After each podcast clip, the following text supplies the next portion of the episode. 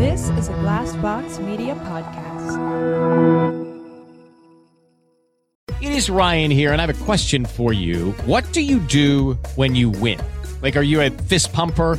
A woohooer, a hand clapper, a high fiver. I kind of like the high five, but if you want to hone in on those winning moves, check out Chumba Casino. At ChumbaCasino.com, choose from hundreds of social casino style games for your chance to redeem serious cash prizes. There are new game releases weekly, plus free daily bonuses. So don't wait. Start having the most fun ever at ChumbaCasino.com. No purchase necessary. Group. Void were prohibited by law. See terms and conditions. 18 plus.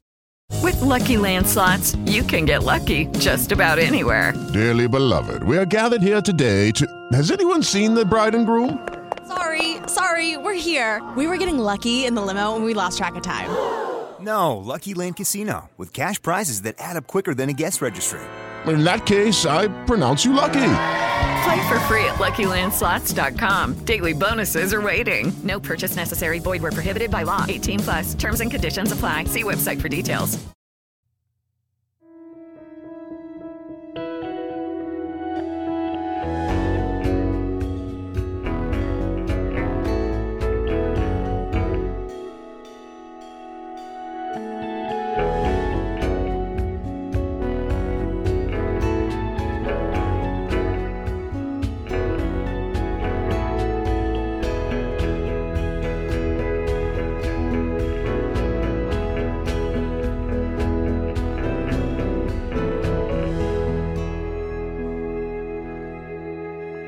Hello and welcome to the Blank Podcast, the podcast where we delve into those difficult moments with well known guests. My name's Giles Paley-Phillips, and with me in his um, sanctuary of calm is Jim Daly. I like that. That sounds a little bit like that would be an album from the Housemartins in about 1988. Sanctuary of Calm, yeah. Sanctuary of Calm. Um, follow up to Caravan of Love. Yeah, Um, that's a nice way to describe it. But what we should, well, first of all, hello, how are you? I'm very well. How are you? Good. I'm not too bad. We should let listeners in on a little behind the scenes. Now, this is possibly only our second, maybe our third late night podcast. Mm. Welcome. I feel like I'm on a uh, late night radio show. Welcome to the late night blank podcast. Yeah, it's like Bob Harris. You need whispering Bob Harris, don't you? Yeah. Oh, here's another so- number by the Housemartins with Sanctitude, of solidarity, whatever you call it. Sanctuary of Calm. That's the one. Um, yeah, so we're doing. Our guest is uh, is on the other side of the world this week, so Yeah. so we- we're recording late at night, um, which is always it's actually quite exciting actually because I'm Mm. sort of I'm in my cabin where we normally do. it. I'm looking out. I can't see my house because it's dark outside, so suddenly I'm aware that it's late at night, and yeah, it's quite exciting actually. Plus, you know, having an international guest join the call. Yeah. Well, and our, our guest was from uh, was calling in from Long Beach, California, which you know I'm sure actually it's very sunny and warm there at the moment. Well, it's every It- like that every day, isn't it? Yeah, yeah, it is. Although I, uh, I didn't bring it up because I always feel like I'm trying to cram in bits of my personal life to podcast. But I did live in California for a bit back. So you but you do it in the introduction instead. Hi, Wendi. I lived in California. um, um, yes. Did, is that where you did? Did you do some of your soccer stuff coaching there? soccer, coaching soccer. Yeah, but it wasn't Long Beach. It was it was Manhattan Beach, but it wasn't far away uh, from Long Beach.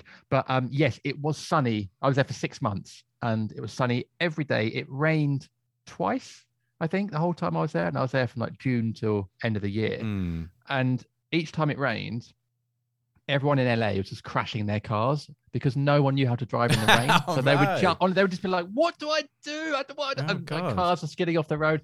Yeah, so it's it's um they're not used to it at all. Uh, but yeah, it Do you know- mostly. Yeah, do you not get a bit bored after a while? Just sun every day. I mean, that's why I I like. loved it. Oh, okay, I'm not a massive sun worshipper, so I think I like. You know, I like England's perfect for me, really, because you never know what you're going to get, really. And I think, yeah, I like. That's why I like the seasons because they're so varied and um, un- I do- unpredictable. I do like. I do actually think. I I think autumn and spring are actually my favorite seasons over Mm. here. Um, but I am. You get used to it over there. I think when it's sunny, you Mm. just get used to living in that. And I'm very much a sort of shorts and t-shirt kind of guy. So obviously I was just able to be in shorts the whole time. Um, and yeah, I think you just. I, I tanned so well. Oh, I'll show you some Mm. photos later. I just. I looked so good. Um, so yeah, it was it was a good time. It was a good time living over there. But anyway, we should probably introduce our guest? Yeah, we probably should. Thing is, we've we've we've teased it enough now. yeah. Uh, so yeah, you want me to do it, do you? I'll, I'll do it. I was trying to set I was trying to set you up, but uh, this is probably late night pods. Is that we're too tired to do a good link. what a bunch of amateurs we are. That's why our listeners love it. It's part of our charm, isn't it? Mm. Okay, so this week's guest was. Oh, you've made it too big, way too big now. You've gone I'll- too big. You've gone I'll bring it. I'll big. reel it back in. Don't worry, I'll reel it back in. our, our guest this week is an A-lister, Hollywood A-lister. Uh, it's the one and only Wendi McClendon-Covey.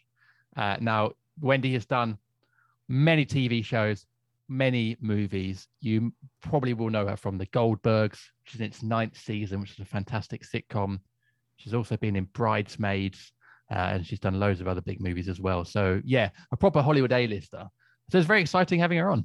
really exciting. And Wendi is honestly such a lovely human being. I mean, I've got to know Wendi over on Twitter, which often happens with our guests, and then I sort of coerce them into coming on. Um, but she's just really, really lovely human being, and and it was great to talk to her because you know you can hear that she's still very grounded human being. You know, she's she worked for a long time, even when her career was taking off in acting, and uh, you know, I think that's kept her really kind of grounded and you know, very much like we were discussing this off air, weren't we, Jim? Like when we talked to Nick Offerman as well, someone who's like, you know, they're not, although they are, you know, top of their game and and and Hollywood A-listers, they are um, still very down to earth and you know really enjoy this, you know, the, the the smaller things in life. So it was really refreshing to talk to her. She's grounded, and she was in Groundlings. So there you go. That's uh, that sounded funnier in my head than when I said it out loud.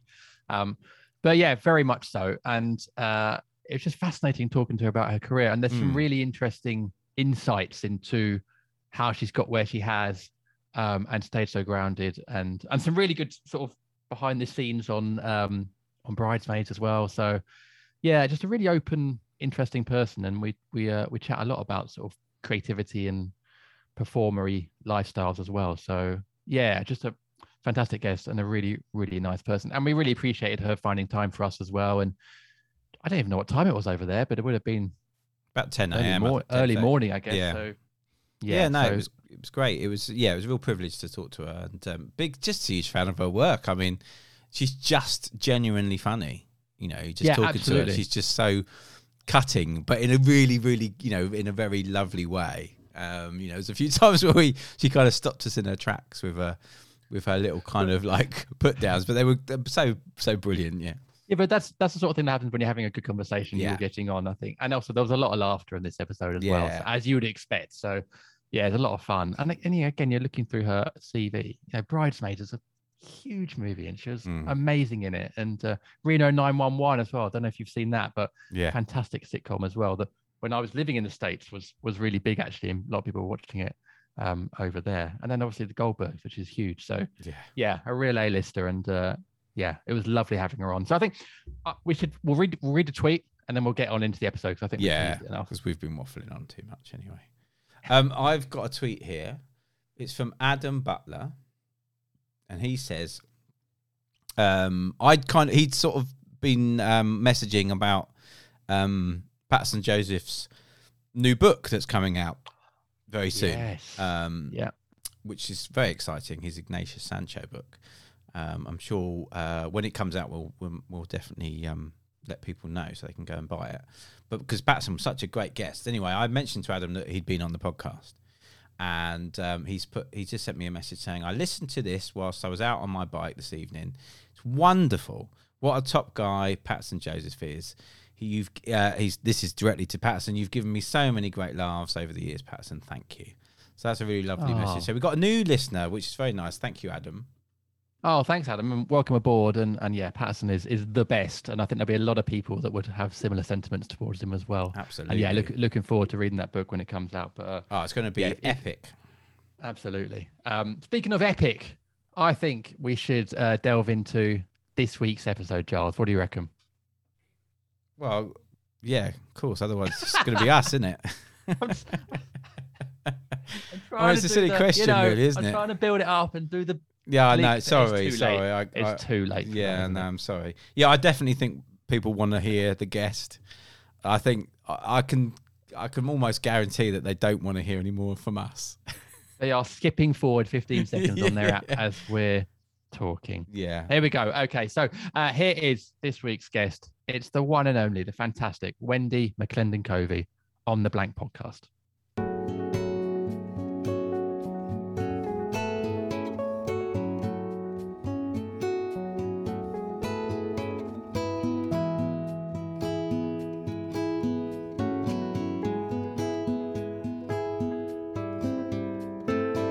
Well, Wendi, thank you so much for being on the Blank Podcast. Really appreciate your time. Um, I'm honored. well, we're we're we're honoured. Um, you seem like you're incredibly busy at the moment. Do you feel incredibly busy? Um, you know, I I don't how do I say this and make it interesting? I'm I'm sure it does seem that way, Hmm. but this season of the Goldbergs um, has been a lot more um, organized. So I actually have days off here and there, and it it's nice. Um, there are times when I have been way busier. Like you know, there are times when I've had to do two shows at once or whatever. Um, so right now, either my schedule is good or I've just adapted to it. I don't know. But uh, busy is good for me and therefore good for society. so you like being busy, obviously.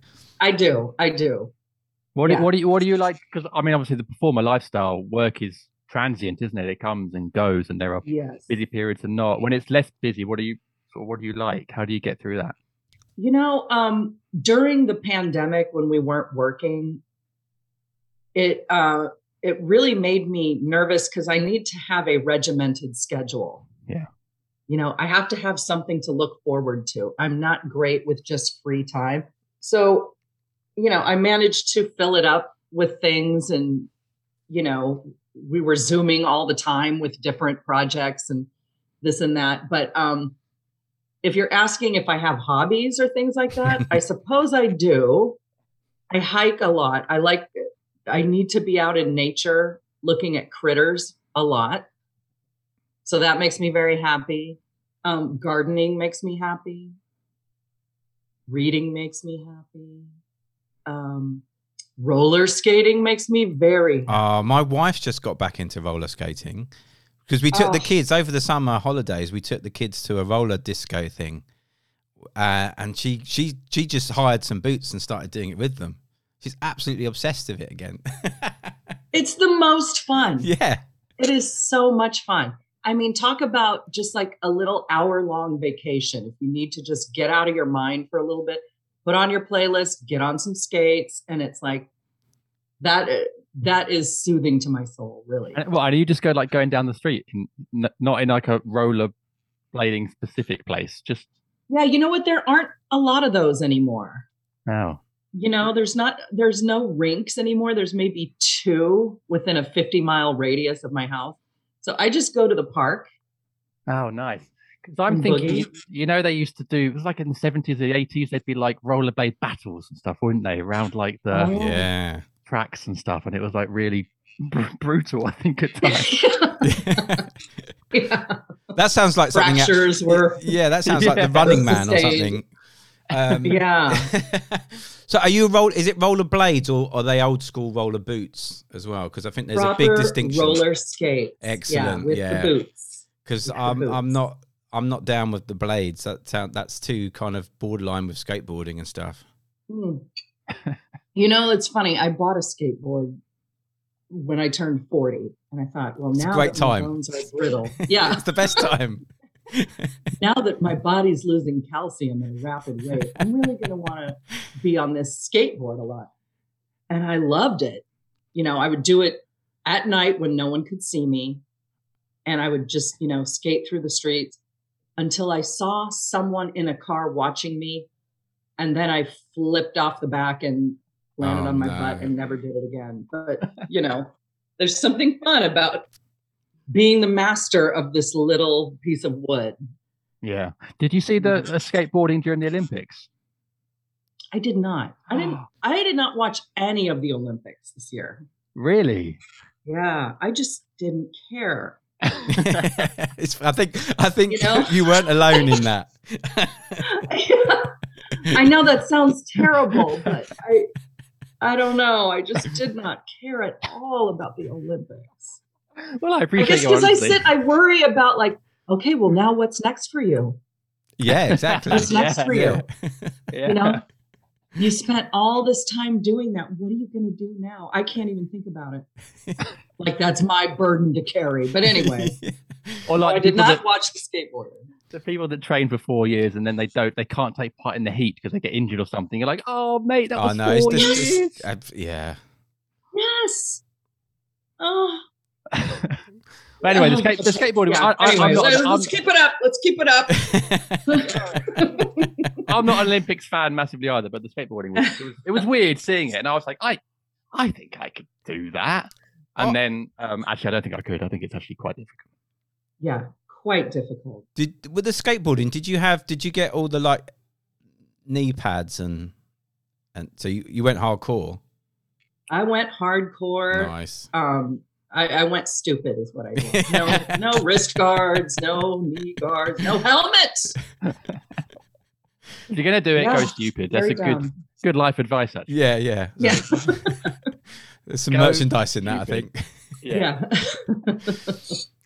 That's interesting though. So uh, let's. I mean, let's go back a bit. You, so you're from. You're born in Long Beach. You. I mean, you're from California, right? Originally, yes. Uh-huh. but Long Yeah. Beach is where you've mainly been dwelling. Long Beach is where I've been since I was two years old. wow. So yeah. And I still live here now. I've never moved. I've never lived up in the Hollywood area. I've always commuted, and that suits me just fine. Yeah. I would rather sit in LA traffic going up and coming back rather than live there. There's something to be I like having decompression time. Yeah. Yes, actually, I went into because I live outside, just outside London. And I went into London today for some work, and it was the first time in ages. And I was on the train, and it was really quite nice, just having my hour to myself, just Yeah. thinking about I don't know stuff and just working out my head and just yeah, it was. We don't actually get a lot of time to ourselves these days. Yeah. So I love it. I'm I'm in my car singing my lungs out or laughing my head off at, you know, a podcast or something and I I enjoy it. I think it's really vital, actually, that we have that time to ourselves, just to Oh, like yeah. kind of dive into something that we enjoy, like you say, like listen to music. I mean, when do we? uh, We don't. There isn't that enough hours to listen to music sometimes. Yeah. So like No, having, having that commute is really quite good. Yeah. And I've got a full setup in here with, you know, all my vinyl, a stereo, a proper record player. All. Amazing. Do you think I listen to it? I don't. I don't. I set it up during lockdown thinking, okay, we're going to have dance parties every night, me and my husband. We don't. Vinyl, It I love vinyl. It looks good. I love vinyl, but there, there is an extra m- amount of effort that goes into listening. A- Although the, the experience is better, is greater, you know, listening to Yeah. analog music on analog, it, the fact that you have to get up and turn it over Exactly. is quite a lot of effort. and then there's, you know, just the the sense memory of every little crack Yeah. in the record. You know what I mean? Takes me straight back to my my junior high school bedroom Yeah. and listening to Duran Duran or whatever, and it just like jolts you right back into those memories. It's incredible. Yeah. But yeah, flipping the record over, ugh, I know. too much work. it's like getting to the end of the cassette and then pulling it out, and then all the tapes come out. You're like, Oh, oh, where- where's my pencil? Better get my pencil out. Gonna have to Oh yes, Do that again. It's Yeah. such a fragile medium, cassettes. Like tape is Mhm. just so delicate as a medium. Like it, yeah, it's. I'm surprised it lasted as long as it did. Really. I know. I uh, I melted so many cassettes in my car. just you know leaving my car in the sun or whatever and then you come back and funky cold medina sounds like you know Were you a mixtape maker? Did you make mixtapes? oh yes of course yes i had a little um pen pal boyfriend who lived in arizona and we would send each other mixtapes and you know the thought and Mm, care that yeah. went into planning the mixtape. And then you know of course you got to tape a sign on your bedroom door saying be quiet i'm recording. Um yes so many. I'm sure i have those stupid things somewhere. Will they still play? I don't know but yeah i do. Yeah. I, I found a mixtape that I'd made my wife um, a, a, a couple of years ago, and um, yeah, it was there was so much effort gone into it. Like the even the inlays, I'd written like notes and stuff. oh my goodness you were hardcore yeah, yeah. I think you it was filled just up every inch of that inlay yeah. It was it was um yeah, and I was, also it was it, obviously it was it was a time capsule of what I was listening to at the time as well, which is really interesting. love that wasn't there, there was always a theory, wasn't there, or a science behind mixtapes, wasn't it? It was always like banger at the start, Yeah, couple more, notch it up. You notch it up the second one, and then oh, co- up, then call it off. bring a it little. down. Yeah. and then ramp it up towards the end. Is that a, is that a sort of fair science for mixtapes? I mean, I think you I think you've just nailed it. Yeah. I, I forgot what it was. I, I I do remember, you know, wanting to take the listener on a on an audio journey. But yeah, that that sounds more scientific than, than my method. That's the first time anyone has described me as scientific. So thank you, Wendi. That's, uh, that's a first for me. So, growing up in Long Beach, what what attract did you start getting into performing and acting at an early age? Was that something that you always kind of wanted to do? Oh, I knew immediately, you know, from the minute I from the minute I had conscious thought that this is what I wanted to do. So I was one of those annoying children that was like gathering the kids together in the neighborhood and it's time to put on a show. You're either going to join me or you're going to watch me, but a show is going to happen. And we had a fun backyard where there was um, like an elevated porch. And so it made an amazing stage. And um, my mom always kept us in dress up clothes. So, like, she didn't know she was feeding the beast. She thought we just like to put on different outfits, but we had like trunks full of dress up clothes. So it was a big deal. And, you know, I would interrupt a dinner party to lip sync a song or whatever. Quite annoying. But my mom, um, you know, she always had us in choir at church or Mhm. at school and um, yeah, piano lessons, dance lessons, all that stuff.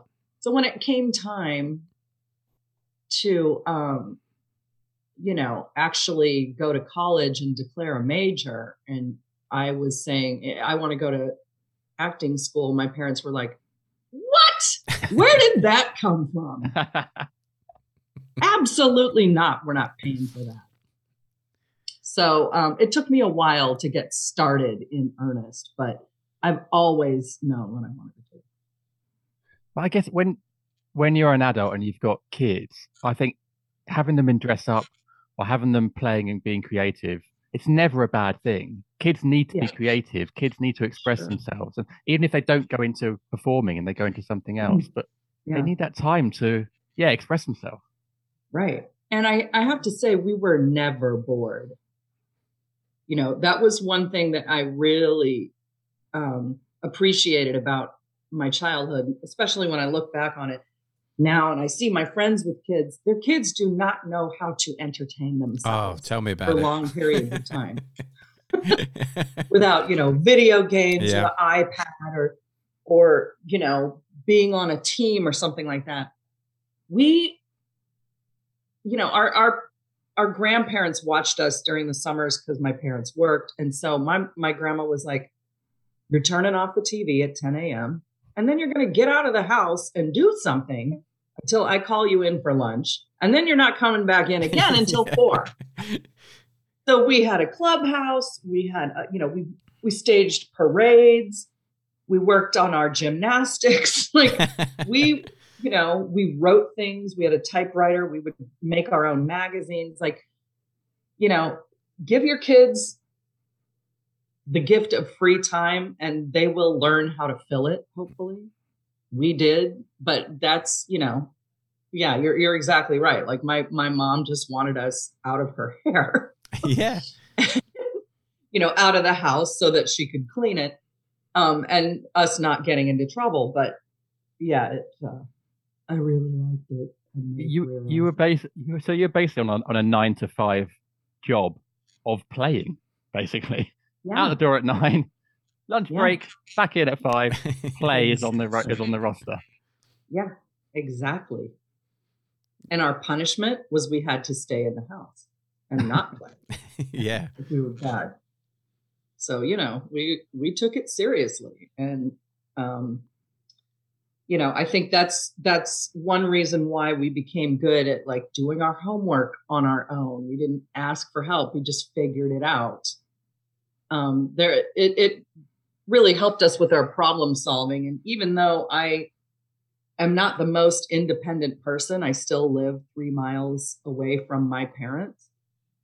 Um, my sister, you know, she was the one that grew up and moved away, you know, across the country. And, you know, but it, I guess what I'm saying is I appreciate it because we, we, um, figured out our, how to do things on our own. And we don't, we didn't need to, you know, ask for help every little thing. Yeah, I'm I'm always forever telling my my two boys who are 14 and 12 how good it is to be bored. Like it's great to be bored because that's when your imagination starts to fire and you you'll come up you'll think of something to do and something the th- the thing that you come up with will probably be really good. Yeah. Exactly. So you did um so you started doing more uh, the the creative arts stuff you did more at college did you when you were doing college or was you'd started doing some stuff before that at high school had you done any kind of performing really Yeah, I was a dancer for a long Okay. time and um but my college career I don't want to say it's shameful, but I dragged it out for a long time because I didn't know why I was going. Yeah. I didn't know why I was there.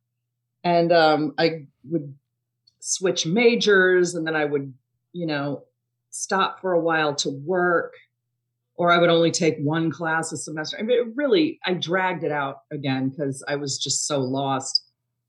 And when I, um, and I would get the, the trade papers that had auditions in them. And I would just send out my, you know, I had headshots and stuff. I, I did everything out of sequence. So I had headshots and a made up resume and I would send things in for, you know, I would submit for different projects. And sometimes I would go to the audition and just drive right past. Or other times I would actually park and go in. And sometimes I would get the stupid little job that I was qualified for. You know, it, but basically, I didn't start going to acting school or the groundlings or really hitting it hard until I got married and moved out of the house. Mhm. So I lived at home with my parents till I was 26. Whatever, that was my choice. I know it's nerdy, but that's what I did. And then it was off to the races. Then it was, you know, because I sometimes you just need one person to believe in you. And that was my husband. And he said, you know what? I don't see why you wouldn't just do this. Hmm. So go and try. Just try. And um seems to be working out. yeah, he was right It was still it, it was such a it was a head trip for my parents for a long Mhm. time. They were not pleased. Now they are. Now they understand that acting does not mean prostitute. So do you know what they had in mind for you was there was there a path they were hoping you would take well, my parents got married really young. Mhm. Um, my mom actually got married before she graduated high school, Oh, only okay. like a month, only like a month before. But you know, she was so eager to get out of the house, and um, so when I was about to turn 18, I could when I look back on it now, yeah, they they were really sketchy about my future because that's what they did. Yeah. You know? So I I'm pretty sure they thought I would just have children and live within a five mile radius of them. And there was talk of me becoming a stewardess. Wouldn't you love to be a stewardess?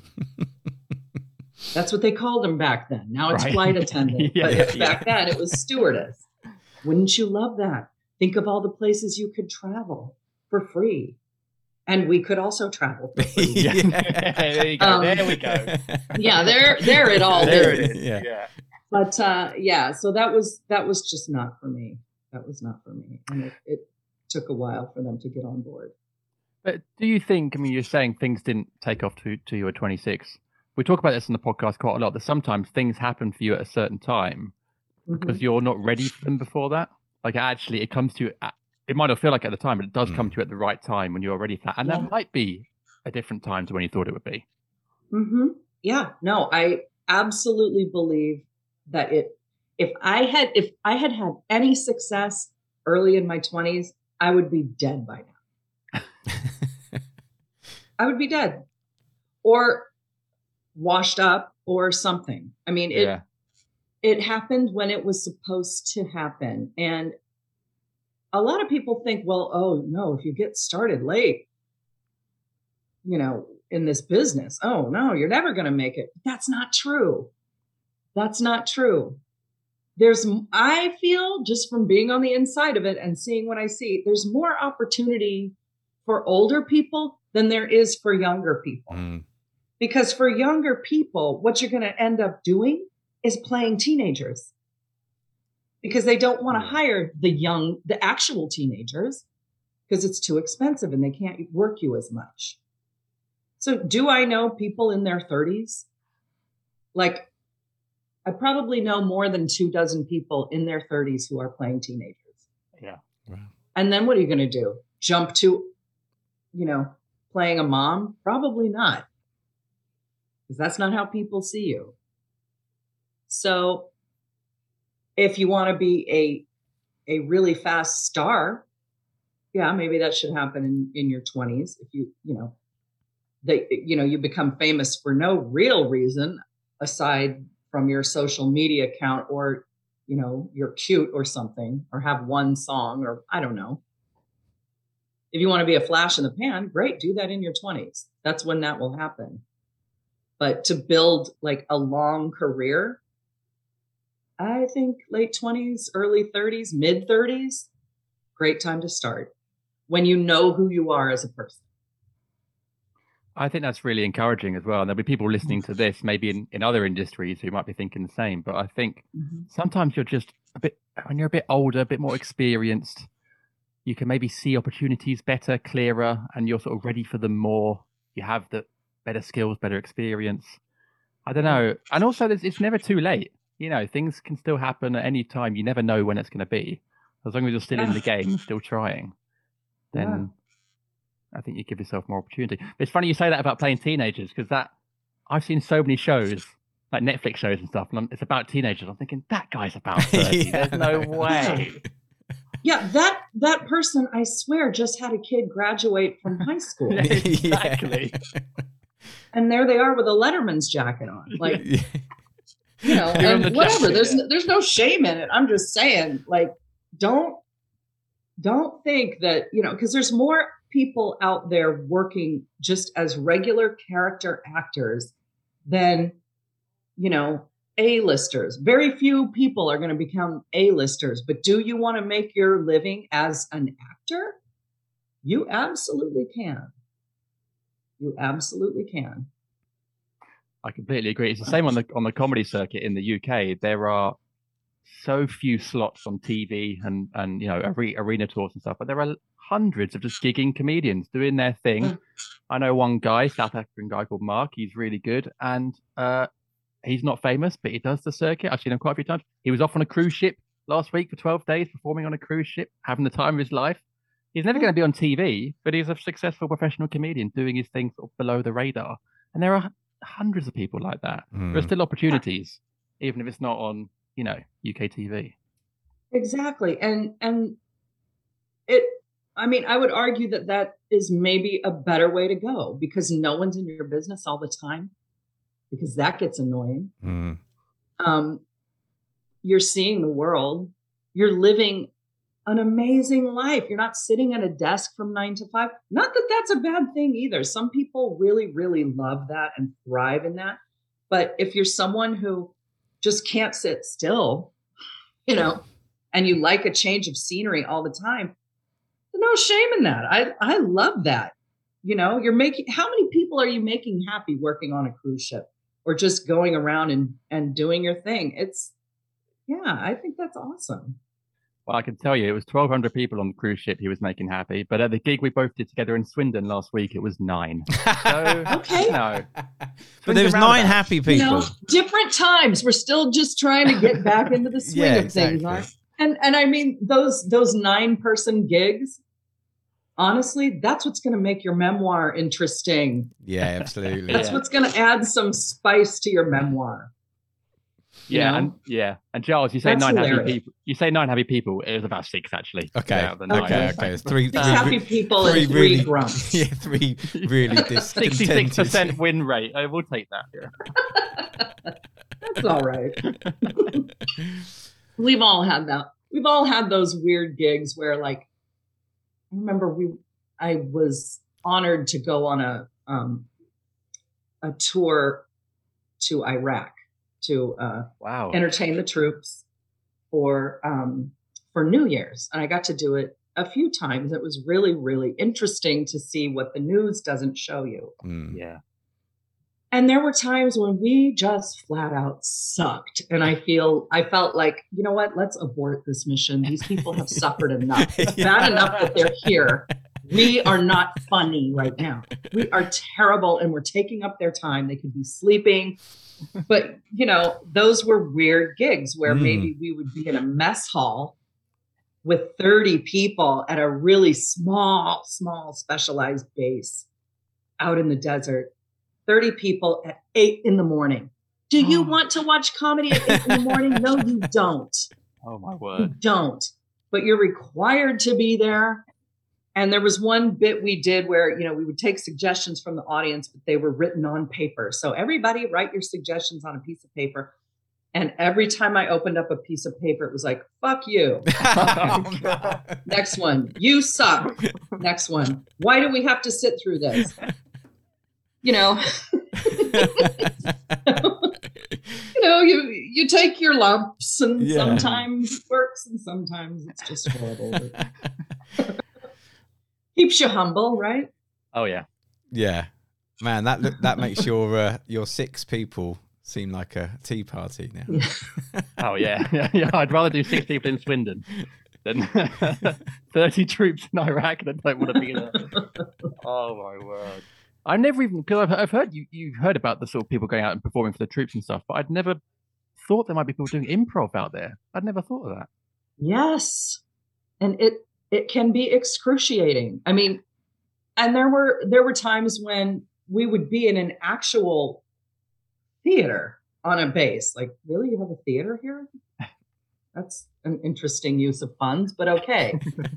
um I'm looking at you, Kuwait. But um yeah, to do improv there, sometimes it it was just so stupid Mm. But you have to you have to think okay even if even if we're sucking and clearly we are they'll have something to laugh about later because we were so terrible. Yeah. you know? But for us it was interesting because you know we got flown in helicopters to go to different bases. And and we got to hear some people's stories and and have some one-on-one time. And some of these guys i i stayed in touch with for a while um and so it's interesting to see how they come back to the states and and do you know either thrive or fall to pieces or you know it's it's it was very interesting and humbling to uh, have that experience Mm. Yeah. Yeah, that's. De- uh, I guess that definitely give you perspective, doesn't it? Because that's a world away from what you're doing. It's a world away from the performery world, and Yeah. it makes you realize, oh man, for all the ups and downs of my career, there are people out here doing very, very different things. So I think it's good to have that perspective. Yeah. Oh, yeah. Absolutely. So you went from you graduated college. So what was the plan then? So I graduated college when I was 30 years old. And That's at a that good point age. it was like it's a good age, It's- but I, and I was ready to do it. Yeah. And I got really good grades. I took it seriously, you know. But I needed to declare a major. It was time to just like, okay, what do I have the most credits towards? And that was um, liberal studies with a creative writing emphasis. Okay. Mhm. So I graduated in that. But at the same time, I was taking classes at the Groundlings Theater, which I don't know if you know about the Groundlings. It's a Yeah. sketch and improv theater, and a lot of people come out of that that have gone on to do big things. So I was doing that at the same time, and uh, right around the time I graduated college, I mean, I was performing a lot. I was doing a lot of stage stuff around Southern California, and it. I was getting enough encouragement from that, not making any money, mind you, but you know, getting enough encouragement from that that I was like, you know what? Maybe I will never make money doing this, but I love it so much that I have to keep doing it. Like, no matter what I do in life, maybe I'll have to, you know, take a nine to five or whatever, or just do something else, but I'm never going to stop doing this. I'm always going to have a place for this in my life because this is my lifeline now. And I never want to go back to, you know, having a colorless life. like this is just too much fun. So um around that time I got a job. I need I was always putting the feelers out for a job where I could go on auditions. Mhm. It needed to be flexible, you know, and I put it out in the universe like "Ugh, I'm gonna find something. And I did. My husband was working at um, a print shop on the campus of Cal State Long Beach. And I got a job there. And that's where I graduated from. But I got a job there, um, assistant editing a social work journal Right. in the social work department. And I kept that job for 12 years. Wow. I kept it up until the Goldbergs started. Wow. Wow. I was never going to quit because my boss was so supportive of me. She said, I don't care what you do. Just get your work done, turn it in. I don't care where you do it. You don't have to come in. Just get it done. I don't want to train anybody else. And I think you're going to make it. She would come to my shows and laugh louder than anybody. Um, and I, I kept that job all during Reno 911, all during Rules of Engagement, every Wow. movie I did, during Bridesmaids. Whoa. I mean, and I I kept it, and it was such a blessing for me. And there's no shame in doing that. I always think, um, you know, you can be a performer, you can be aiming at something else, but have a little side hustle Absolutely. that you're proud of to take the pressure off what it is you really want to do because if if you put too much pressure on that thing you begin to hate it Yeah. and then if you start to hate it well then what do you have you're just a miserable person but this made me it, you know it added structure to my week it made me feel like i was you know elevating people who are doing real work i mean social workers hello we salute you we need you Absolutely. I'm sure not doing it for the money. Um, but I was very happy doing that. And, uh, you know, like I said, it took the pressure off acting because I knew my bills would always be paid. And I didn't have to take things that I didn't want to just for the money. I I absolutely love that. I think that's Mm. superb Mm. because Yeah. there is a bit of a weird stigma, isn't there, around sort of side hustles and having another job and stuff. And actually, as you say, it gave you structure, you know, which I think a lot of us actually as creatives crave and don't even realize that we do. And you Yeah. that support. How great to have a supportive boss as well, because you sometimes I think people sometimes worry that people not in the creative world maybe not might not understand what, why you do it or, or or what drives you. But to have Mm. someone on that side of the divide supporting you and coming to gigs, that's fantastic. It's so lucky. I, I on. think that's brilliant. No, I really, I really lucked out. And yeah, there is a stigma about, well, if I'm not making money from, you know, my paintings or whatever, I, I don't, uh, it's, it's not the life I want to live. I, getting, your- having your rent paid, you know, there's, there's no shame in that. Yeah. it feels pretty damn good. I mean, I, I don't know. I don't, you don't need to be a starving artist. That there really is no virtue in that. Sorry, I hate to tell you. It is nice to be able to go to the doctor when you're sick. It is nice to have groceries in the fridge. I don't know. I could never that was never the life I was going to live. I I don't like being uncomfortable in that way when I don't have to be. So, I don't know. I listen, I know I know a guy who's like a money manager has a proper you know full-time job and a, a a closet full of suits. And he's also a successful actor. If i pointed him out to you you'd say oh my god he's in everything. But he has you know he has the flexibility with his job to go and do things. And then when he's not on a show he can feed his family and pay his mortgage. There is nothing wrong with that. In fact it's kind of awesome Yeah. that you can go back and forth between those two worlds I think it's Is he one of really- the, is he one of the guys that's playing a teenager at the age of thirty five? he isn't no he isn't no, but it. no but you, I- you've seen him in a lot of stuff you'd be surprised oh, can you tell us off air? yeah i will Yeah, it's um, it's amazing. no, because I, I, I'm totally with you. I've always had side side jobs and and different things. You know, when I was, I used to play in a band for five or six years, touring and stuff. But I always did like cleaning jobs or working in a bookstore, whatever it was, and that was great because you, like you say, you have that structure and that regular paycheck, and it just takes the pressure off, and you can just enjoy that thing that you're, you know, that you really want to do. Exactly.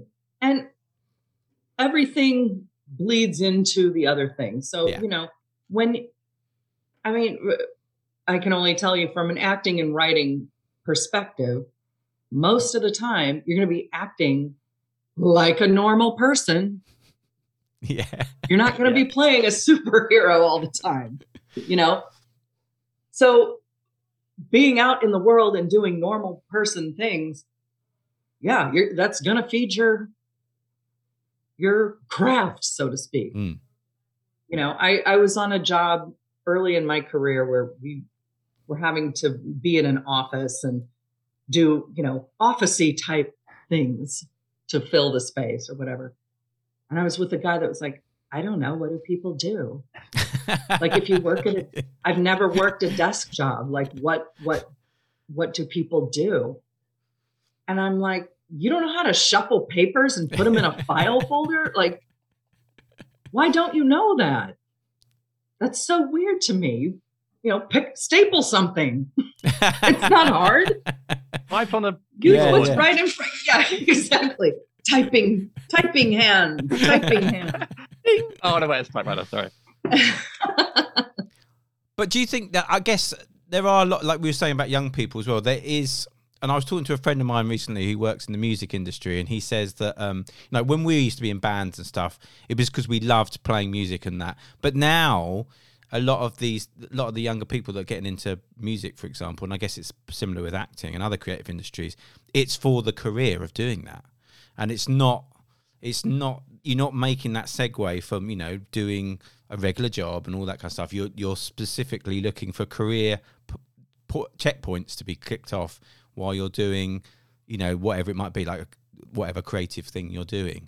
It does feel that that to a, to a certain extent with maybe this younger generation that's kind of wants to be like you say be the A-lister now and not go through the stages that most of us have taken in our creative lives coming to it a bit later maybe Yeah. No, that's interesting because it seems like a lot of people get fast tracked hmm of that age, or, you know, at least it looks like it. I don't know how true it is. But, you know, for every TikTok sensation, let's just use that as an example. Um, what's the longevity of that? We don't know yet because TikTok hasn't been around that long. So any of these, you know, you have to go up the stairs one at a time. You cannot just jump from the bottom floor to the top floor. And if for some weird reason you are able to do that, at some point you are going to have to go back and take the steps. Yeah. You might do it out of sequence, Yeah. but the real work is going to come in at some point if you want to keep doing it. So I don't know. I, that it's going to be interesting to see the um the long-term effects of these uh overnight internet sensations because they really haven't been around that long. No. No. you know? And if anything i think it's very damaging because then you come off of that and you're like oh wait i have no skills whatsoever. Or i got to rediscover what it is that i was that i really wanted about this. Mhm.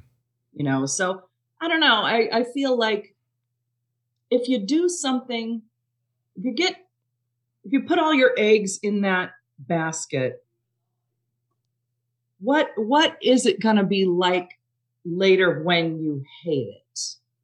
Because if you start out doing something for the love and the passion and you and your goal is you know what? I don't care if i make money necessarily from this. I just love it. Yeah. I feel like that's a better way to lead long term Yeah. and that is my sermon for today i don't know it seems to have worked out for me but i Yeah, I, I totally agree with you, Wendi. I, I, and I say this to people all the time. You know, like if someone buys reads one of my books, that's a bonus. It's you know, Mhm. s- if someone listens to our podcast, that's a bonus. You know, it's the actual making of those things which is the best bit. You know, for Yeah. me as personally, and and and uh, you know, the fact that you know you might get a you know a show that you can uh, perform in, or a book, or Jim gets a gig to perform at. That's great. That's the best. That's the that's the amazing thing. If someone enjoys those things, then that's a bonus. If you get paid for it, that's a double bonus. that's a double bonus yeah um, because that's the thing about living a creative life is it doesn't always come with a paycheck No. Many times it does. But the fun like you said is in the making of it. I remember when i was coming up at the groundling theater and you know for years it was just about writing these sketches. My whole life was writing sketches and shopping for costumes. And we i mean we were spending lots of money doing this. No money was coming in and my poor husband would sit there and i would put a wig on him and cut the wig the way i wanted it. Like he was always super super into it. But um the high of getting on that stage and making something work was the best feeling.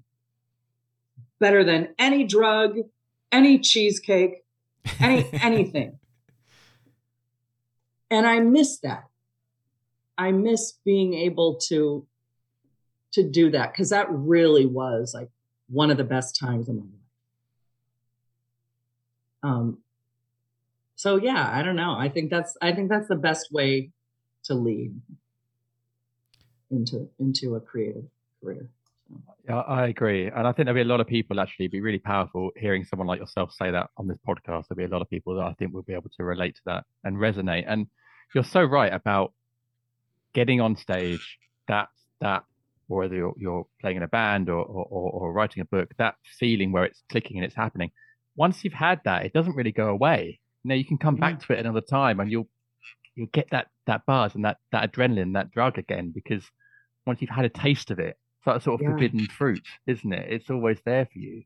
yeah Um, and you chase it don't you it's Mm. it's just like oh more please i want to get that reaction again But you're Mhm. right. Like when you're, it's all part. The the journey is the enjoyment, isn't it? You know, you, Mhm. I think if you're doing something for the love of it, and when it starts to become your thing, maybe, or you do start to see it as it could be progressive or become a career, it's not really about getting anywhere because once you get somewhere, then you then think, oh, I've got to get to the next place, or you know, I've got to get somewhere else. It's the it's the journey that's the fun bit, yeah. surely. Yeah, the, the- and the- the destination is so opaque because what is the destination? Right. You know, what is it like the a, an award, uh, a big Yeah. paycheck? What is that? You know, it's kind of Yeah. meaningless stuff, really. And then when you get that, it's not that you're not appreciative, but it Yeah. never feels as great as you think it's going to feel. So then you go searching for that one adrenaline thing again. You know, Mhm. it's most of life is journey. So you better make friends with that fact Yeah. and enjoy it. Most of life is Because it is journey. the greatest. Most of life is journey. I said most of life is journey, so you'd better Yeah. don't stop believing. Oh, ah, come on. thank you. Thank you for saying that the way that you said it. You're absolutely right. Oh, sorry, I'm so sorry. We've hit an Oh, all-time dear. low. Sorry, Um, we've just lost all our listeners. Oh well, we had a good run, Giles. We had a, we had good, a good run. Yeah. But it's interesting you saying that um, you kind of miss that that adrenaline fueled the starting. You know that I, I, I- I get that totally. Um, is that because there's more pressure now when you're performing and doing, you know, do, when you're on a on a set, for example? It's not the same feeling as as as those days with the groundlings. Like you know, it's it's a different experience now. Yeah, it, there's kind of I miss that free fall Sure. feeling Yeah, of going on stage and you don't know what's going to happen. Now, I pretty much know what's going to happen and I feel like everybody's going to make it okay for me whether or not I I suck. Yeah. You know, people are going to say, "Oh, that was so great," and I'm in my heart saying, "No, it wasn't. I could have done that better. Don't tell me. Don't lie to me." But a live audience is never going to lie to you. Mm. You know, they're going to be brutally honest. Um, and so feeling that feeling of like winning people over who have no interest in kissing your ass. I don't know. Does that make sense? yeah, Yeah. absolutely. Yeah. Is it something you'd like to go back to doing though? Um, yeah, there is, but now I have let that muscle get flabby, and Mhm. so I would I'd be starting from square one. So it scares me to think about, but yeah, I should absolutely do it. again. But it, I think If it's only not, if only I could carve out the time. But I will. I'll I'll go back to it. But But I think it's nice when you're working in the industry, film and TV, where you're making tangible things. So you can, Yes. you know, look back on these things, these, these fantastic shows and movies you've made, and be like, "Oh man, I made that, and this is really Yeah. good." You know, so Yeah. at least it's nice to have those live. I mean, nothing beats live performing. I completely agree, and winning over an audience, but, yeah, especially if they hate it. Even if it's only start, six. It's fantastic. It's just, even if it's only six out of nine. You know, that's a ratio that we're, we're happy to take. Um, but, but I, even, even five out of nine, I'll take five. Um, yeah. But I think when you make exactly, if, as long as it's over half. Oh Yeah. god, I can never go back to Swindon. Um, but yeah, having these tangible things you can look back on, and you've made some fantastic things as well. It must make you pretty proud to look back on those things, and you know those things will be there forever. yeah i i um uh yeah it, it it's funny because i've made more movies than people think that i have and most of them are eh, you know nothing i would even tell anybody about. But some of them are pretty iconic. And it feels good. And you know that's the thing about that's another thing about this business is you don't know what's going to hit. Yeah. you you don't know what's going to succeed. And even if something is stacked with stars doesn't mean it's any good you know? So whenever anybody asks oh did you know such and such was going to be a hit no nobody knows anything all i know is that if i had fun on set i will go watch the film Yeah, but I don't always see everything I was in. You know, if I didn't like it when I was doing it, I don't need to relive it. That's true. That's true. So, Yeah, I mean, I was going to say about that actually, because I guess you've done movies with with people that you've known for a long time as well. I mean, like obviously, Bridesmaid, Bridesmaid being a, a prime example. Is that? I guess that's fun, just doing films with your friends. That's the greatest thing in the world is working with your friends, you know? And with that film, I mean, that's a perfect example of no one knows what the hell is going to hit. Or, you know, I, I remember going to the first table read of of a draft of that film in 2007. Wow. 2007. Then we filmed it in 2010. But prior to that, there was another table read and it was excruciating. It was not good. And there were tears shed. Like, Oh wow. So yeah, what does It that look like seemed then when a when a table read's not going well? What's what does that? What how does you got that a bunch of manifest? people. Yeah.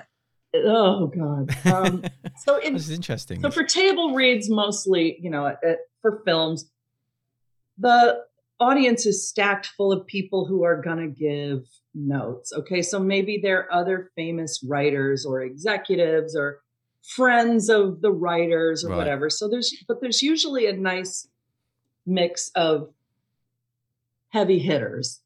So you want to go in and do your best at a table read. This particular draft of the script had many other hands in it other than just the, you know, Annie Mumolo and Kristen Wiig. That's just something that's part par for the course yeah. Yeah. when you're doing a movie is that the script gets handed around to different people and everybody takes a crack at it and sometimes it's you know sometimes people just miss the mark entirely and that's what this was.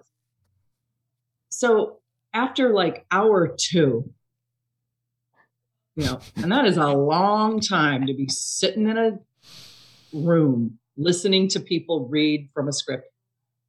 It was just it was excruciating. People are shifting in their seats. They're like checking their phones. It it wasn't good. It was like oh my god i gotta i got some lines here. How can i pull focus you know 15 minutes from now when i get to say something again. Um it was excruciating. So it seemed like oh no they might pull the plug on this. Yeah. but even then it wasn't like it it wasn't going to kill us because it hadn't been anything. It was just Mm. still a script. We weren't you know but i thought oh no i'm not going to get to work with my friends. That's that was my whole thing is i want to work with my friends so being able to do that it was like being at summer camp for six weeks just screwing around with you know the most fun people that have ever been assembled. And then later on when it took off it was like oh oh oh that's crazy. And then they got nominated for an oscar for that screenplay. And we got to go to the oscars. And in the same um oscar class i guess you would say were some other friends from the groundlings that we Oh. knew Oh wow. who had gotten nominated for um, that Alexander Payne movie that takes place in Hawaii. oh, The Descendants. The Descendants, yes, Jim George- Rash and George Nat Clooney. Faxon got nominated for that. Yeah. So it was like, oh my God, this is. It, does it get better than this? Like we all knew Octavia Spencer; she won that year. We were all there together. Jim and Nat were there. Like it was, it was incredible. Like the most, from start to finish, a very interesting journey. But it doesn't always happen like that. Sometimes you you get on a movie where it's so stacked with stars and A-listers, and you think, oh, right out of the gate, this thing is fantastic. Then you see the finished product, and you're like, okay, I'm just going to sneak out the back. I'm not going to go to the. op- I'm not going to the after party. It's terrible. Let's just, you know, Can you brush those things off though, or is it just is it Yeah. is it is yeah okay that's good because I can Yeah, imagine it could be can. quite disappointing after you've spent you know six eight weeks filming something like that. yeah, you just have to take it. You know, you just have to say, hey, I I made money in my chosen field. I am an actor. you know, you just think, okay, on to the next one. And some people can't shake it off like that. Some people really go to pieces. And you can't spend too long doing that.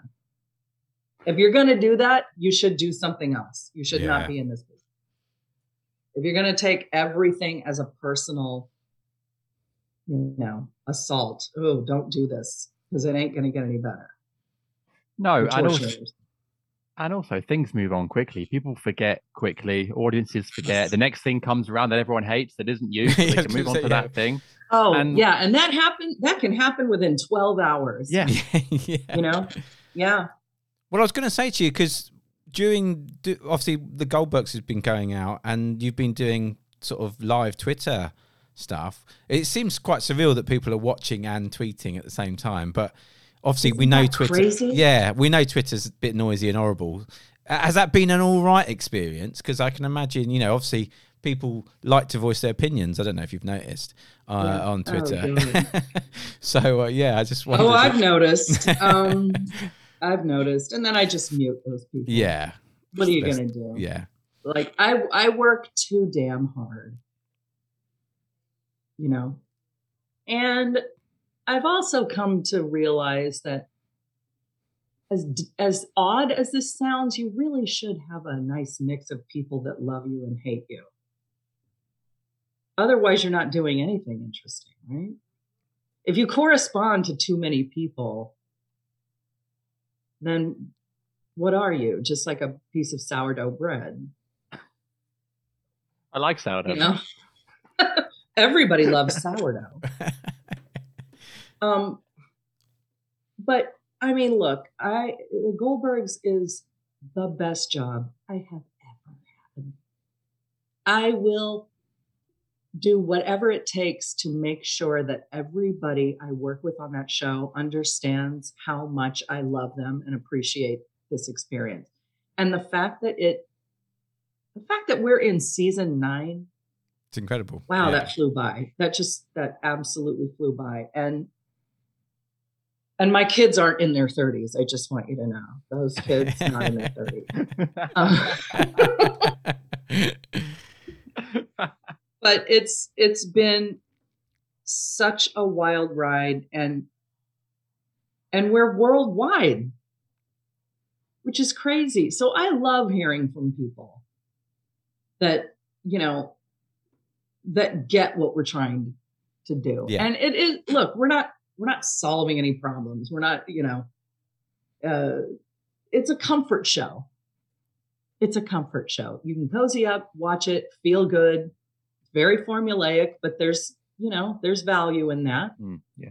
and um and it's not terribly controversial. And yes i wear a wig and dumb outfits and i act like a crazy person. I don't care. It's the most fun i've ever had. What and you can tell in your performances, I think that you that everybody involved is having a great time. I think that comes across. Well, and to let everyone know who might think we're exaggerating the real person that i play we are toning her down and that is not an exaggeration Yeah, because obviously, yeah, because some people might not know it's actually based on a real individual, well, a real family, and uh, a real thing yeah. And does she does she drop in to set now and again, or you know, because I guess that's She that's quite used to. pressurized. Yeah, she used to. Um, she hasn't been able to come by because our our set is closed. You know, we because of Close COVID, we can't have people in. Um, so, but yeah, she used to, and she, uh, she commands she commands the stage when she's there.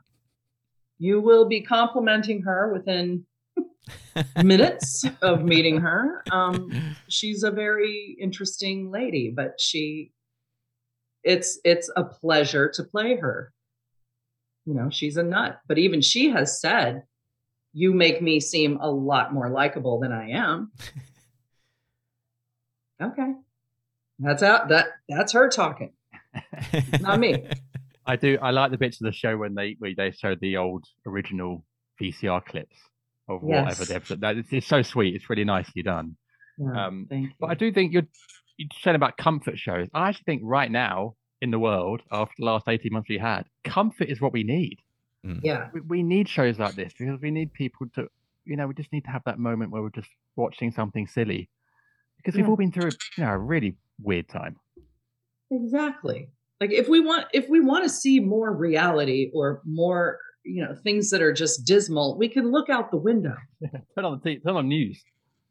Yeah, exactly. If I want to wa- if I'm going to watch TV, I want to check out and I I want to just laugh and feel good and go to bed. I don't, you know, I know there's oh, have you seen this show about, you know, they take people and they torture them and it's really oh, it's really raw and blah blah blah. No, thank you. You can keep that. I don't want to watch that right. I don't need to have nightmares. Yeah, there's And I'm channel- assuming people with kids don't want to explain, you know, a bunch of weird stuff to their kids. So I don't know. No, I agree. There's a channel here in the UK called Channel Five, and literally every TV show is like when 5. shop when shopkeepers explode. The grisly murder of the grisly murder of Downton Abbey, Yeah. followed by when postal men go crazy. Like literally, like, just like have a day off. Channel Five. It's. Well, that There's- sounds there's- like a yeah. lot of fun. It's a horrendous channel, honestly. Um, apologies to any Channel Five execs that might be listening. I actually, I actually know the head of sport at Channel Five. He's a really nice guy. As a sports exec, but yeah, it's, it is. It's it's every time, and I think right mm. now, all my wife and I want to watch, and we've got a two-year-old daughter as well. We just want to watch nonsense and and mm. comfort TV and stuff where we can just have a nice time. Exactly. And so I find myself watching like old episodes of things like The Golden Girls. oh my! Oh, me and my Know it? brother used to watch Give me that. the Golden Girls. my brother is such a huge fan of that show. Oh, Um, we used, yeah, I think it used to be on Channel Four here quite late on a Friday night, so it was about sort of half past ten or something at night, and you, yeah, it was on. Really, yeah, we used to watch it all the time. That's a brilliant show. it's a brilliant show. It still holds up. The Golden Girls, Father Ted is always in my rotation.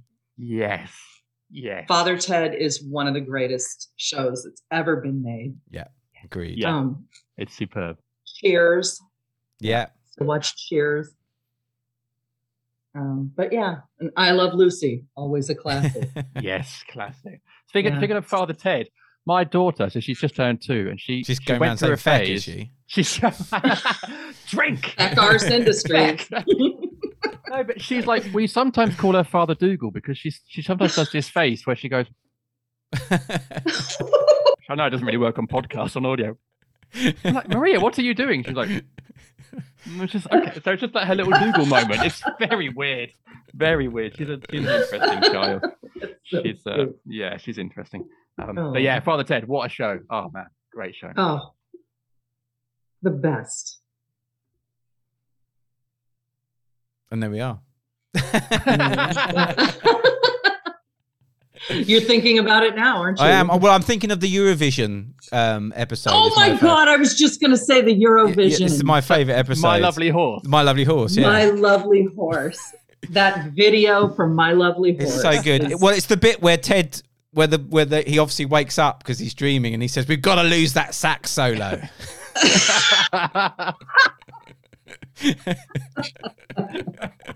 oh, the best. Oh, yeah, it's, just- it's a brilliant, brilliant show. Wendi, it's been such a pleasure to talk to you. Thank you so much for your Oh, time thank today. you so Honestly, much. It was been great. It's been so lovely to talk to you and hear about your work and.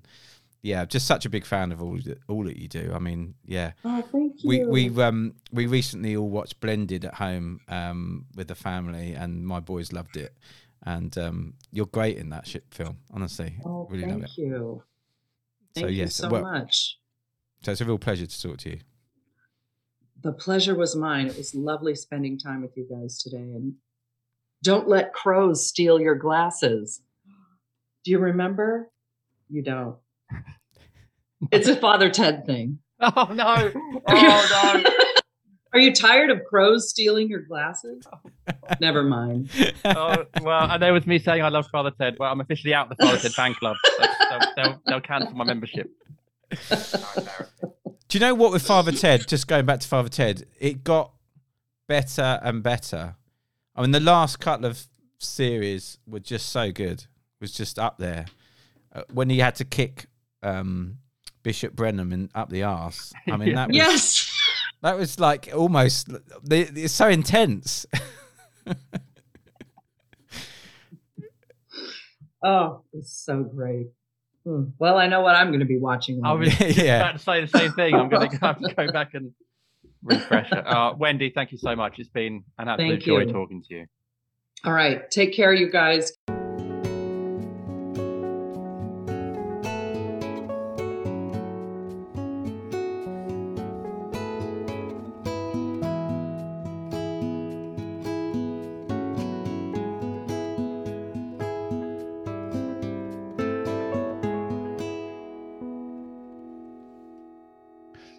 There you have it.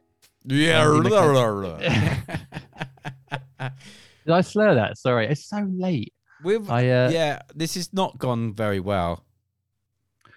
it, I, we have to give the listeners the context about it is it's 8 p.m. That's not that late. Is It's it? not But, that um, late. That's what I mean. I, not I've actually been. Can I say this? I've been in the studio all day talking anyway. yes. For can we say this? Can I say cool. this? yeah, I think so. I've tweeted about it. So I think do, do, doing the audio book for our blank book. Um, so I think I'm just out of chat. I think I've just run out of my daily chat. Oh, I'm surprised you haven't got a bit of. I had a bit of a sore throat because I. So for listeners, we are how the blank book, how it's fine to falter and fail and pick yourself up again, is becoming an audio book, Mhm. and uh, Jim and I are providing the uh, the audio. So uh, yeah, so the, our our particular um, sections of the book are split up, and we are reading them on. Yeah, so we've been recording them, and I, I had a bit of a sore throat actually. I have to say after I did reading all day on Monday. I was very tired. It's actually it's it's it's you think sit sitting down in the chair. I mean, we do it anyway for the for the pod. But you think sit down in the chair, reading and talking all day be quite straightforward. It's really tiring Mm. actually. You got to focus so much on the words and obviously not like, you know, get them wrong and stuff, which I did many times. Oh, I Um, like every other sentence was wrong when I was doing it. and then when I, I found we've got to get back to Wendi in a second. Um, but I found like you, I'd stumble on, I'd be like fine for a paragraph, and then I'd stumble on the first line of the next paragraph, and then I'd stumble again, and then again, and I'd have like three or four. It's like I suddenly got in my own head. Mm. Uh, the sound engineer was a, Matt was a very very nice guy and was good Mm. at getting you back, on, and then I'd be fine for a bit. But it seems like it wasn't. It was just like there'd be one or two lines, and I'd keep. I had a sort of repeating problems on that, but it's just focus. I think I don't know. It's. I think it is psychological a lot of it because I mean, you Yeah, know, yeah. yeah. I definitely think so. I was thinking that while I was doing it, and then that was putting me off. Yeah, exactly. exactly. But anyway, so anyway, Yeah. that is we the pod. We've really gone full circle. We've gone podcast to book, back to, to audio books. Yeah. Essentially, a podcast. So we've done we've gone full circle. Um, but uh, yeah, if you'd like to listen to the the blank book in a audio setting, maybe probably you do because you're a fan of the podcast. Mm. Um, I don't know when it's out, but we've been recording it this week, so Yeah. uh, yeah, it'll be out I at think, it- point. yeah, it's going to probably be, be out maybe in time for Christmas. Who knows? Or maybe Who after knows? Christmas. When we when we're allowed to actually talk about it. That's really well. um, we'll we'll let you know. We will let Hmm. people know. Anyway, But anyway, Wendi, what a guest! brilliant guest. What- What, what a Yeah. joy it was to talk to her. It was just really, really fun. And uh, yeah, she's just great company. Great company, really fun, some great stories, some great advice, some great T-shirt quotes, and who knew that one of the stars of Bridesmaids loves Father Ted?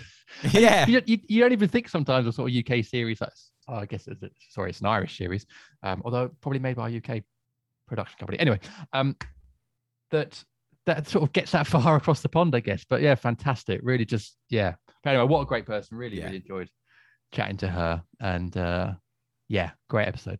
Yeah, loads of great advice and insight. I think you know it was just really enjoyable. Yeah, and I, I took loads away from that episode, so I hope our listeners did too. Yeah, and I particularly liked the bits about um what's interesting, sort of you said at the top of the show, being slightly older and ready for things when they come along. The whole thing about having the the, the sort of the side hustle job alongside doing the acting for a long time. I think that's really empowering actually. And I think there'll be a lot, as I said on the pod, a lot of people listening who are similarly creative. Uh, that I think actually that would give a real boost to. Yeah, and hopefully it then keeps the love of what you're doing, you know, the creative thing alongside the uh, the need to make money. I thought that's fascinating, really fascinating to Yeah. hear. I did too as well, and and and surprising actually. As you know, Yeah. someone at her level, you know, was it? and what a great sort of um great story about this that social work paper that she worked on that magazine. yeah. and and and the boss who kind of always believed in her as well. Again you know that often comes up on the podcast having that those people obviously her husband was one of them as well but having that person that kind of believes in you how Yeah. empowering that is. I mean it's something i put out on twitter a lot. Like just spend spend a couple of minutes each day in, in just encouraging someone. Send Yeah. someone an encouraging message. Honestly you could, it's, l- it's med- medicinal almost. It makes such a difference to people's days. Completely agree and it doesn't take doesn't take much at all. But we all need that support. So it's fascinating to hear. Really really great. So thank you wendi so much for joining the podcast and chatting to us and um, yeah we really really appreciate it we hope, we hope our listeners do too obviously there's a bit extra for our patrons as well so if you are on our Patreon you'll get a little bit extra from wendi and if you're not and you want to hear more from her please do join at patreon.com forward slash blank podcast that's p-a-t-r-e-o-n dot com slash blank podcast It's very Uh, reasonable, as well, isn't it, Jim? What's the five dollars a month, Wow. which is like four four pounds. cup of coffee, four cup quid, of coffee, Yeah, exactly. or and a you pint get of beer? No, I don't drink beer, but I- I assume pints are about. no, that that's about half a pint. It's Oh, pints are what? ridiculous. Oh yeah, Ah. pints are like seven or eight quid now Oh mate, I don't. That's oh, got, yeah. glad I don't drink. In London. But anyway, yeah, Yeah, it Um, might be a bit cheaper in other parts of the country. London's just yeah. different. It's got a different, Different, kind of currency almost. it has. It's yeah, Um, Ridiculous. So, Eight quid. so anyway, oh, it can be. Yeah, Ah, I think I think there are certain there's a certain chain of are they called John Smith's pubs? I don't know. I, just, I don't really drink that often either, but. What, um, the, like the bitter, John Smith's bitter. N- No, it's called something else. John some- John Smith or something. But it's a chain of pubs, and it's all like it's all a bit cheaper for some reason. Or, we- or Wetherspoon. Wetherspoon. Do you know what? Um, Yeah. And and uh, if half, our, you know, like you know, I, I'm assuming that most of our um, listeners are um, are politically affiliated with us, or in in, li- in keeping with what what we think often. yeah. Uh, but if I alienate some of them now, I, I, I apologise that. But um, I will never set st- set No. foot in a Wetherspoons. Me neither. I always used to hate going in there anyway, but um, I think there is and, uh, people only go in there because it's cheap. 'Cause it's I think it's the only reason Yeah. to go in there. The floors are sticky and Oh, there's, grim, uh, there's some interesting It characters. yeah, it reminds you of sort of the old. It's yeah, like trying to modernise old school pubs, almost, Yeah. isn't it? Yeah, it's a weird. It's a weird one. It is It a weird one. yeah. Anyway. So anyway, Wetherspoon, apologies to anyone that likes Father loves. Ted, Wetherspoon. Yeah, I, I, I'm honestly huge apologies to anyone that likes going in Wetherspoons. But Well, uh, if it's hey, if it's your bag, it's it's, just not your, my it's thing, thing. You know, you crack on. yeah, But, I, I um, won't. I, I- I'm not judging anyone that goes in them. I'm just saying that I won't.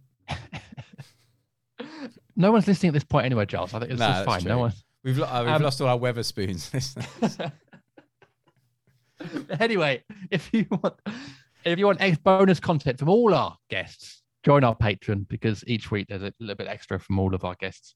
Uh, and yeah, five dollars a month, four pound a month, or slash whatever. We got we got patrons all over the world, and it obviously translates into your local currency, whatever wherever you are. So Mm. please please do join. And I, it's you know obviously there's no, you don't have to do that. You can just listen to it for free, but it means an awful lot to um, help get, keep the show going, and your support really does mean a lot. It really does. It really does. Um, anyway, I just had a message from my wife saying that uh, our toddler's still awake at 8 p.m. Um, Oh, so mate. I need to go home and Yeah, sort that out. Uh, good luck. uh, that's a shame. She's been sleeping really well recently, actually, but that's um, Ah. yeah. Never mind. These things happen. Anyway, thank you, Wendi. Thank you to our listeners. Thank you to our patrons, uh, and thank you, Giles. Thank you, Jim, and may And, the force uh, be with you.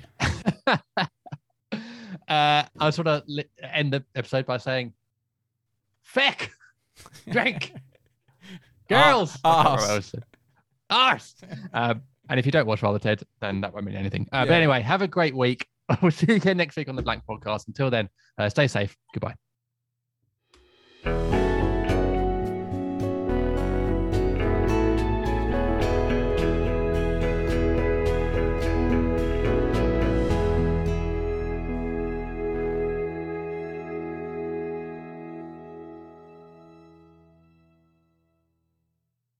Judy was boring. Hello. Then Judy discovered ChumbaCasino.com. It's my little escape. Now Judy's the life of the party. Oh, baby, Mama's bringing home the bacon. Whoa, take it easy, Judy.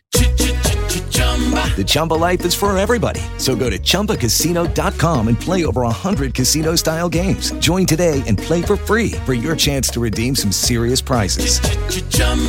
ChumbaCasino.com. No purchase necessary. Void where prohibited by law. 18 plus terms and conditions apply. See website for details.